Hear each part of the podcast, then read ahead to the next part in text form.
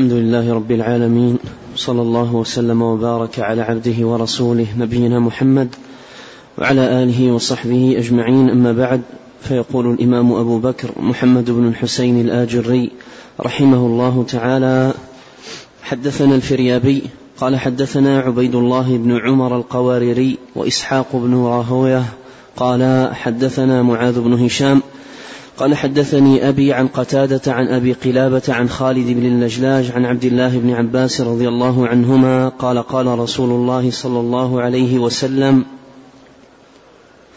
رأيت ربي عز وجل فقال يا محمد فيما يختصم الملأ الأعلى؟ قلت ربي في الكفارات المشي على الأقدام إلى الجماعات وإسباغ الوضوء في المكروهات وانتظار الصلاة بعد الصلاة فمن حافظ عليهن عاش بخير ومات بخير وكان من ذنوبه كيوم ولدته أمه. قال حدثنا الفريابي قال حدثنا أحمد بن إبراهيم قال حدثنا ريحان بن سعيد قال حدثنا عباد بن منصور عن أيوب عن أبي قلابة عن خالد بن اللجلاج أن عبد الله بن عباس رضي الله عنهما حدثه أن رسول الله صلى الله عليه وسلم غدا يوما على أصحابه مستبشرا يعرفون في وجهه السرور فقال لهم إن ربي عز وجل آتاني الليلة في أحسن صورة. فقال يا محمد قلت لبيك ربي وسعديك. قال هل تعلم فيما يختصم الملأ الأعلى؟ قلت نعم يا رب. يختصمون في الكفارات المشي على الأقدام إلى الجماعات وإسباغ الوضوء في السبرات. فقال صدقت فقال صدقت في السبرات. بالفتح. نعم. أحسن الله إليك على وزن السجدات السبرات جمع سبرة على وزن السجدات جمع سجدة أحسن الله إليكم قال يختصمون في الكفارات المشي على الأقدام إلى الجماعات وإسباغ الوضوء في السبرات. فقال صدقت يا محمد من فعل ذلك عاش بخير وكان من خطيئته كيوم ولدته أمه. قال وحدثنا أبو عبد الله أحمد بن الحسن بن عبد الجبار الصوفي قال حدثنا سليمان بن عمر الرقي قال حدثنا عيسى بن يونس قال حدثنا الأوزاعي عن عبد الرحمن بن يزيد بن جابر قال سمعت خالد بن اللجلاج يحدث مكحولا عن عبد الرحمن بن عائش قال سمعت النبي صلى الله عليه وسلم يقول رأيت ربي عز وجل في أحسن صورة فقال لي فيما يختصم الملأ الأعلى يا محمد؟ قلت أنت أعلم يا رب قال فيما يختصم الملأ الأعلى قلت أنت أعلم أي رب. فوضع كفه عز وجل بين كتفي فعلمت ما في السماوات وما في الأرض. ثم تلا وكذلك نري إبراهيم ملكوت السماوات والأرض وليكون من الموقنين. ثم قال لي فيما يختصم الملأ الأعلى يا محمد؟ قلت في الدرجات. قال وما الدرجات؟ قلت المشي إلى الجماعات والجلوس في المساجد خلف الصلوات. وإسباغ الوضوء في السبرات. قال وفيما قلت في الكفارات. قال وما هي؟ قلت إطعام الطعام وبذل السلام والصلاة بالليل والناس نيام. قال قل اللهم إني أسألك فعل الحسنات وترك المنكرات وحب المساكين وأن تتوب علي وتغفر لي وترحمني. وإذا أردت بين قوم فتنة فتوفني وأنا غير مفتون. قال رسول الله صلى الله عليه وسلم فتعلموهن فوالذي نفسي بيده إنهن لحق. بسم الله الرحمن الرحيم. الحمد لله رب العالمين وأشهد أن لا إله إلا الله وحده لا شريك له وأشهد أن محمدا عبده ورسوله صلى الله وسلم عليه وعلى آله وأصحابه أجمعين. اللهم فقهنا في الدين ووفقنا لاتباع هدي نبيك الكريم صلى الله عليه وسلم. اللهم علمنا ما ينفعنا وانفعنا بما علمتنا وزدنا علما وأصلح لنا شأننا كله. اللهم أعذنا من شرور أنفسنا وسيئات أعمالنا. يا حي يا قيوم يا ذا الجلال والإكرام. أما بعد أورد المصنف رحمه الله تعالى هذا الحديث عن عبد الله بن عباس رضي الله عنهما ساقه من طريقين إلى ابن عباس رضي الله عنه قال قال رسول الله صلى الله عليه وسلم رأيت ربي عز وجل فقال يا محمد فيما يختصم الملأ الأعلى. قوله رأيت ربي هذا هو الشاهد من الحديث للترجمة. والمصنف رحمه الله تعالى عقد هذه الترجمة لإثبات رؤية النبي عليه الصلاة والسلام ربه في المعراج. وعرفنا فيما سبق أن ذلك لم يثبت فيه حديث صحيح بل الأدلة دلت على خلاف ذلك أنه عليه الصلاة والسلام حينما عرج به إلى السماء لم ير ربه. ونقلت عن شيخ الإسلام ابن تيمية رحمه الله قال وليس في الأدلة ما يقتضي أنه رآه بعينه ولا ثبت ذلك عن أحد من الصحابة ولا في الكتاب والسنة بل النصوص الصحيحة على نفيه أدل أي أدل منها على إثباته. وهذا الحديث قول النبي عليه الصلاة والسلام رأيت ربي عز وجل لم تكن هذه الرؤية يقظة. لم تكن هذه الرؤية يقظة وإنما هي رؤيا منامية. ولهذا قال الإمام بن كثير رحمه الله تعالى في كتابه التفسير ومن جعله يقظة فقد غلط. ومن جعله يقظة فقد غلط. فهي رؤيا في المنام ليست في اليقظة. رأيت ربي عز وجل وفي بعض الأحاديث والروايات في أحسن صورة أي رآه عليه الصلاة والسلام في في المنام. ويأتي ما يوضح ذلك في الرواية الأخرى التي ساقها. المصنف رحمه الله تعالى فهي ليست رؤية يقظة بالعين وإنما هي رؤية منام بالقلب فهو رآه بقلبه بفؤاده في في منامه صلوات الله وسلامه وبركاته عليه. قوله فيما يختصم الملأ الأعلى المراد بالملأ الأعلى الملائكة المراد بالملأ الأعلى الملائكة. واختصامهم هذا يختلف عن الاختصام الذي ذكره الله في القرآن. ما كان لي من علم بالملأ الأعلى إذ يختصمون.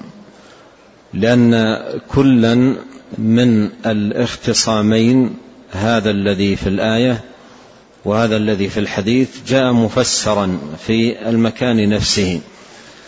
ففي الآية فسر اختصامهم ما كان لي من علم بالملأ الأعلى إذ يختصمون إذ قال ربك للملائكة إني خالق بشرا من طين فإذا سويته ونفخت فيه من روحي فقعوا له ساجدين. فجاء مفسرا. وهنا أيضا الاختصام جاء مفسرا. قال في الكفارات ثم بين ذلك. قال فيما يختصم الأعلى الملأ الأعلى قال ربي في الكفارات. قال ربي في الكفارات. وهذا يدل على عظم شأن كفارات الذنوب ولا سيما ما نص عليه منها في هذا الحديث ورفعة شأنها وأنها موطن حديث الملائكة واختصامهم.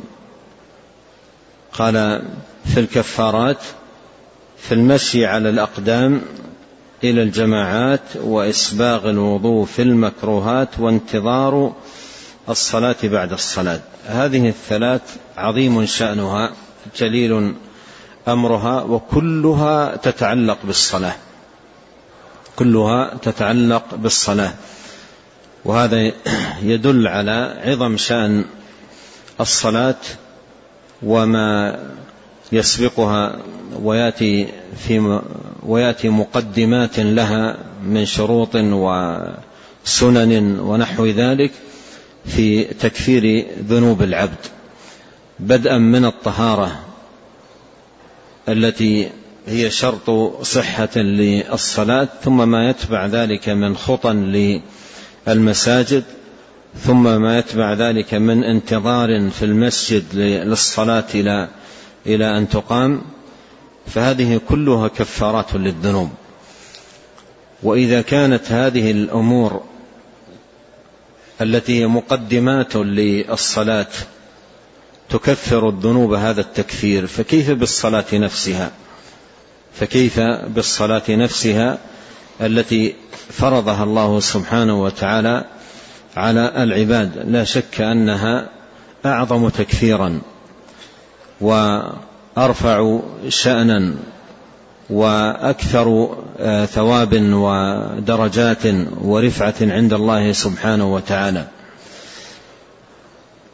قال في الكفارات أي كفارات الذنوب ما يكفر الله سبحانه وتعالى به ذنوب العباد. ثم عدها هذه الثلاث. قال في المشي على الأقدام إلى الجماعات. في المشي على الأقدام إلى الجماعات. هذا المشي معتبر في التكفير في كل خطوة في كل خطوة يخطوها العبد. فإن كل خطوة يخطوها العبد تكفر عنه من خطاياه. وكلما كثرت هذه الخطى كثر هذا الثواب والتكفير. ولهذا قال عليه الصلاة والسلام لبني سلمة دياركم دياركم تكتب آثاركم. أي إلزموا دياركم. تكتب آثاركم أي خطاكم. للمساجد. وفي الحديث بشر المشائين للمساجد في الظلم بالنور التام يوم القيامة. فهذه الخطى التي يخطوها العبد إلى بيوت الله سبحانه وتعالى تكتب له درجات ورفعة عند الله سبحانه وتعالى وكل خطوة من خطاه فيها تكفير لذنوبه وخطاياه. قال وإسباغ الوضوء في المكروهات. وإسباغ الوضوء في المكروهات. في الرواية الأخرى قال وإسباغ الوضوء في السبرات. والسبرات جمع سبرة وهي على وزن سجدات على وزن سجدة يراد بالسبرات التي مفردها سبرة أي شدة البرد شدة البرد. ومعنى ما في هذه الرواية في المكروهات لأن التوضؤ توضؤ المرء في البرد الشديد أمر لا تقبل عليه النفس لأن البرد الشديد يزعج الإنسان ويؤذيه فالنفس قد تكره ذلك. لكن من يتوضأ والحالة هذه طاعة لربه سبحانه وتعالى وطلبا لمثوبته كم في هذا العمل من التكفير للذنوب والرفعة للدرجات لأنه قدم مراد ربه سبحانه وتعالى على حظ نفسه. وهذا دليل قوة الإيمان وعظم الرغبة في طاعة الله سبحانه وتعالى. بخلاف الآخر الذي فضل على هذا كله أن يبقى على فراشه ملتحفا بلحافه وربما يخرج وقت الصلاة وهو مؤثر هذا النوم على طاعة الله سبحانه وتعالى التي افترضها الله عز وجل على العباد.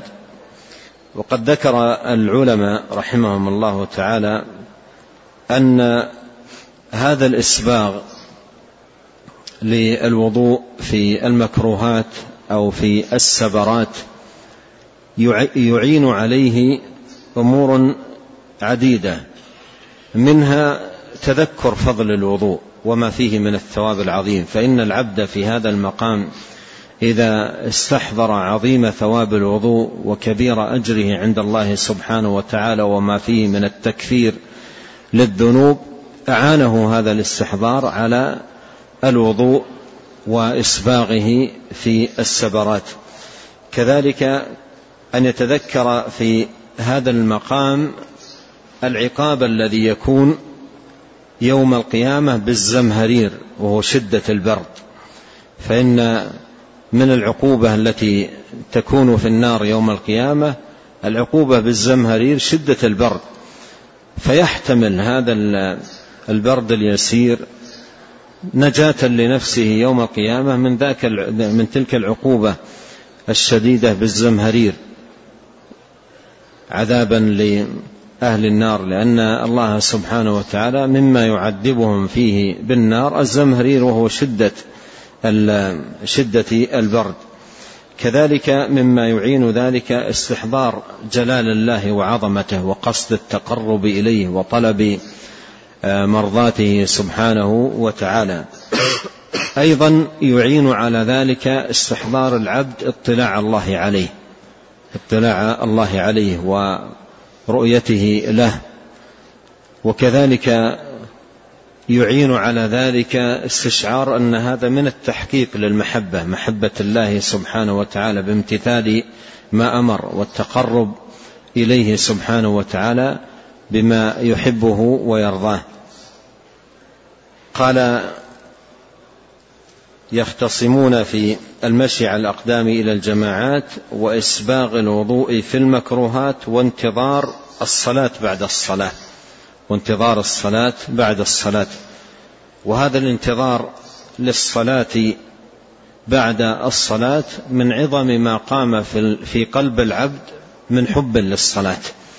فلما قضى صلاته وذاق حلاوتها وطعمها وأنس فيها بمناجاة ربه والتقرب إليه سبحانه وتعالى آثر عدم الخروج من المسجد منتظرا الصلاة الأخرى متشوقا إليها غير ملتفت لشيء من متع الدنيا الزائلة. وهذا من الرباط في سبيل الله كما جاء في الحديث الآخر فذلكم الرباط فذلكم الرباط. قال فمن حافظ عليهن. فمن حافظ عليهن. هذا فيه أن هذا ليس عملا يقوم به الإنسان مرة واحدة أو مرتين وإنما وظيفة وظيفة عمر يواظب عليها ويعتني بها إلى أن يتوفاه الله سبحانه وتعالى على هذه المواظبة. فإن أعاقه عن ذلك مرض كتب له ما كان يعمل صحيحا آه، مقيما. إن عاقه عنه مرض أو سفر أو عائق فإنه يكتب له ذلك عند الله سبحانه وتعالى. فالشان كل الشان في المحافظة والمداومة على هذه الأعمال الجليلة وتعويد النفس عليها. فمن حافظ عليهن عاش بخير ومات بخير. عاش بخير. أي كانت هذه الأعمال المذكورة من موجبات سعادته في هذه الحياة الدنيا. وأن يعيش في هذه الحياة الدنيا عيشة هنيئة. مثل ما قال الله سبحانه وتعالى من عمل صالحا من ذكر أو أنثى وهو مؤمن فلنحيينه حياة طيبة. يعني في الدنيا. فلنحيينه حياة طيبة يعني في, في, في الحياة الدنيا. فهذا قوله هنا عاش بخير يعني يعيش في هذه الحياة الدنيا حياة سعيدة عامرة بالخير. ومات بخير ومات بخير لأنه مات محافظا على طاعة الله سبحانه وتعالى مواظبا عليها. فتكون حياته بالمواظبة على هذه الأعمال انفسح الله له في العمر فهو زيادة في الخير وإن توفاه الله سبحانه وتعالى فهي وفاة على خير. وفي الدعاء الماثور آه، واجعل الحياة زيادة لنا في كل خير والموت راحة لنا من كل شر. قال وكان من ذنوبه كيوم ولدته أمه. وكان من ذنوبه كيوم ولدته أمه. كان من ذنوبه يعني خرج من ذنوبه كيوم ولدته أمه. وهذا فيه عظم التكفير الذي ينال بهذه الأعمال الصالحة. وقد بين العلماء رحمهم الله تعالى في ضوء ما دلت عليه الأدلة أن التكفير في هذه الأعمال الصالحة إنما هو لصغائر الذنوب دون كبائرها فإن الكبائر لا بد فيها من توبة لا بد فيها من توبة. ولهذا قال عليه الصلاة والسلام الصلوات الخمس والجمعة إلى الجمعة ورمضان إلى رمضان مكفرات لما بينهن ما اجتنبت الكبائر. ما اجتنبت الكبائر. فالتكفير لصغائر الذنوب دون كبائرها. لكن ثم أمر.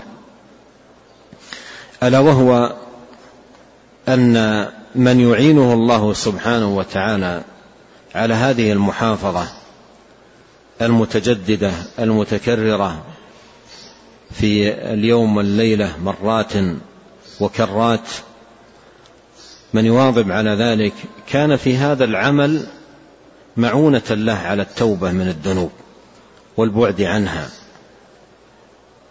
لأن الصلاة كما أنها معونة على الخير فإنها مزدجر عن الشر. قال الله تعالى استعينوا بالصبر والصلاة الصلاة معونة على كل خير. وأيضا مزدجر قال الله تعالى إن الصلاة تنهى عن الفحشاء والمنكر.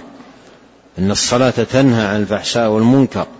فهذا الذي يواظب على هذه الأعمال إسباغ الوضوء المشي على الأقدام إلى المساجد انتظار الصلاة بعد الصلاة لا شك أن هذه المواظبة وهذه العناية بهذا العمل من أعظم ما يعين العبد على البعد عن الذنوب. ولهذا التائب الذي آه، ابتلي بأنواع الذنوب ثم أقبلت نفسه على طاعة الله سبحانه وتعالى خير ما يرشد له أن يلازم المسجد. وأن ينتظر الصلاة بعد الصلاة حتى تتوطد نفسه وتطمئن ويذهب عنه ما في نفسه من شغف بالذنوب واقترافها وارتكابها. فإن الجلوس في المسجد طمأنينة. فإن الجلوس في المسجد طمأنينة. وإذا كان هذا الجلوس في ذكر لله وقراءة للقرآن وحضور لمجالس العلم التي يتجدد بها الإيمان ويعرف بها العبد أمور دينه وطاعته لربه سبحانه وتعالى فإن هذا من أعظم موجبات زيادة الإيمان والبعد عن المعاصي والذنوب. نعد الحديث الأخير. قال رحمه الله تعالى حدثنا أبو عبد الله أحمد بن الحسن بن عبد الجبار الصوفي قال حدثنا سليمان بن عمر الرقي قال حدثنا عيسى بن يونس قال حدثنا الأوزاعي عن عبد الرحمن بن يزيد بن جابر قال سمعت خالد بن اللجلاج يحدث مكحولا عن عبد الرحمن بن عائش قال سمعت النبي صلى الله عليه وسلم يقول رأيت ربي عز وجل في أحسن صورة فقال لي فيما يختصم الملأ الأعلى يا محمد؟ قلت أنت أعلم أي رب؟ قال فيما يختصم الملأ الأعلى؟ قلت أنت أعلم أي رب؟ فوضع كفه عز وجل بين كتفي فعلمت ما في السماوات وما في الأرض. ثم تلا وكذلك نري إبراهيم ملكوت السماوات والأرض وليكون من الموقنين. ثم قال لي فيما يختصم الملأ الأعلى يا محمد قلت في الدرجات قال وما الدرجات؟ قلت المشي إلى الجماعات والجلوس في المساجد خلف الصلوات وإسباغ الوضوء في السبرات. قال وفيما قلت في الكفارات قال وما هي؟ قلت إطعام الطعام وبذل السلام والصلاة بالليل والناس نيام. قال قل اللهم إني أسألك فعل الحسنات وترك المنكرات وحب المساكين وأن تتوب علي وتغفر لي وترحمني. وإذا أردت بين قوم فتنة فتوفني وأنا غير مفتون. قال رسول الله صلى الله عليه وسلم فتعلموهن. فوالذي نفسي بيده إنهن لحق.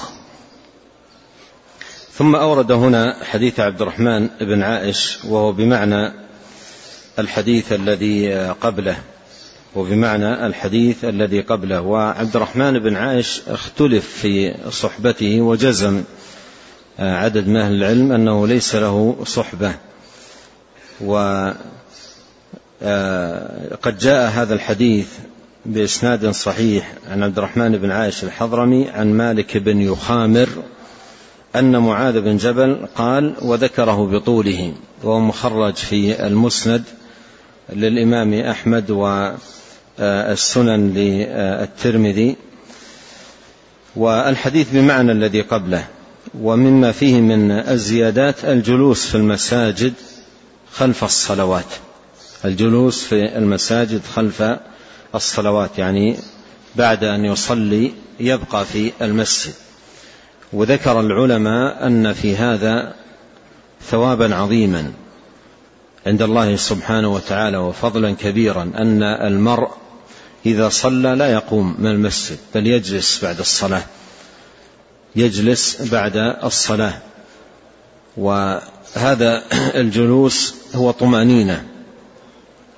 طمأنينة للعبد وزيادة في إيمانه ودلالة على عظم رابته في الصلاة وما يتبعها من من أعمال.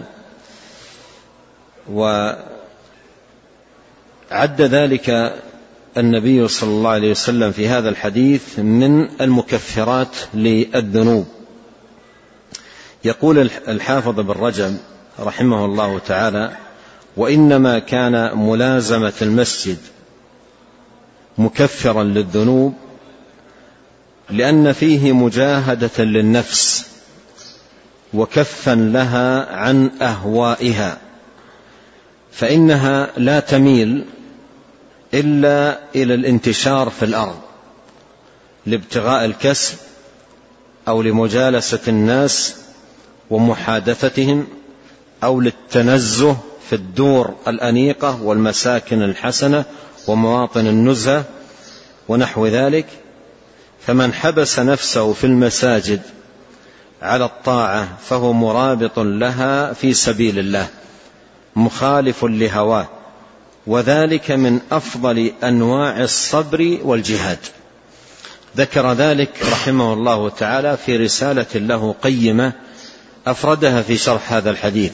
ذكر فيها اولا طرق طرق هذا الحديث ثم شرحه شرحا نفيسا نافعا جدا مفصلا في كتاب مطبوع بعنوان اختيار الأولى في حديث في شرح حديث اختصام الملأ الأعلى. في شرح حديث اختصام الملأ الأعلى. شرح فيها رحمه الله تعالى هذا الحديث. وذكر فائدة آه، ثمينة. سيفرح بها جميع الإخوة الجالسين الآن. ذكر فائدة ثمينة جدا في تعليقه على هذا الحديث أو على هذا اللفظ والجلوس في المساجد خلف الصلوات. قال رحمه الله ويدخل في قوله والجلوس في المساجد بعد الصلوات. الجلوس للذكر والقراءة وسماع العلم وتعليمه ونحو ذلك لا سيما بعد صلاة الفجر. لا سيما بعد صلاة الفجر حتى تطلع الشمس. فإن النصوص قد وردت بفضل ذلك. فإن النصوص قد وردت بفضل ذلك.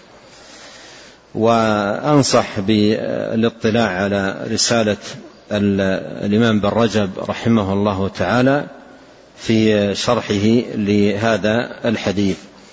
ونكتفي بهذا القدر ونسأل الله الكريم أن ينفعنا أجمعين بما علمنا وأن يزيدنا علما وأن يصلح لنا شأننا كله وألا يكلنا إلى أنفسنا طرفة عين وأن يغفر لنا ولوالدينا ولمشايخنا ولولاة أمرنا وللمسلمين والمسلمات والمؤمنين والمؤمنات الأحياء منهم والأموات. سبحانك اللهم وبحمدك أشهد أن لا إله إلا أنت أستغفرك وأتوب إليك. اللهم صل وسلم على عبدك ورسولك نبينا محمد وآله وصحبه. جزاكم الله خيرا.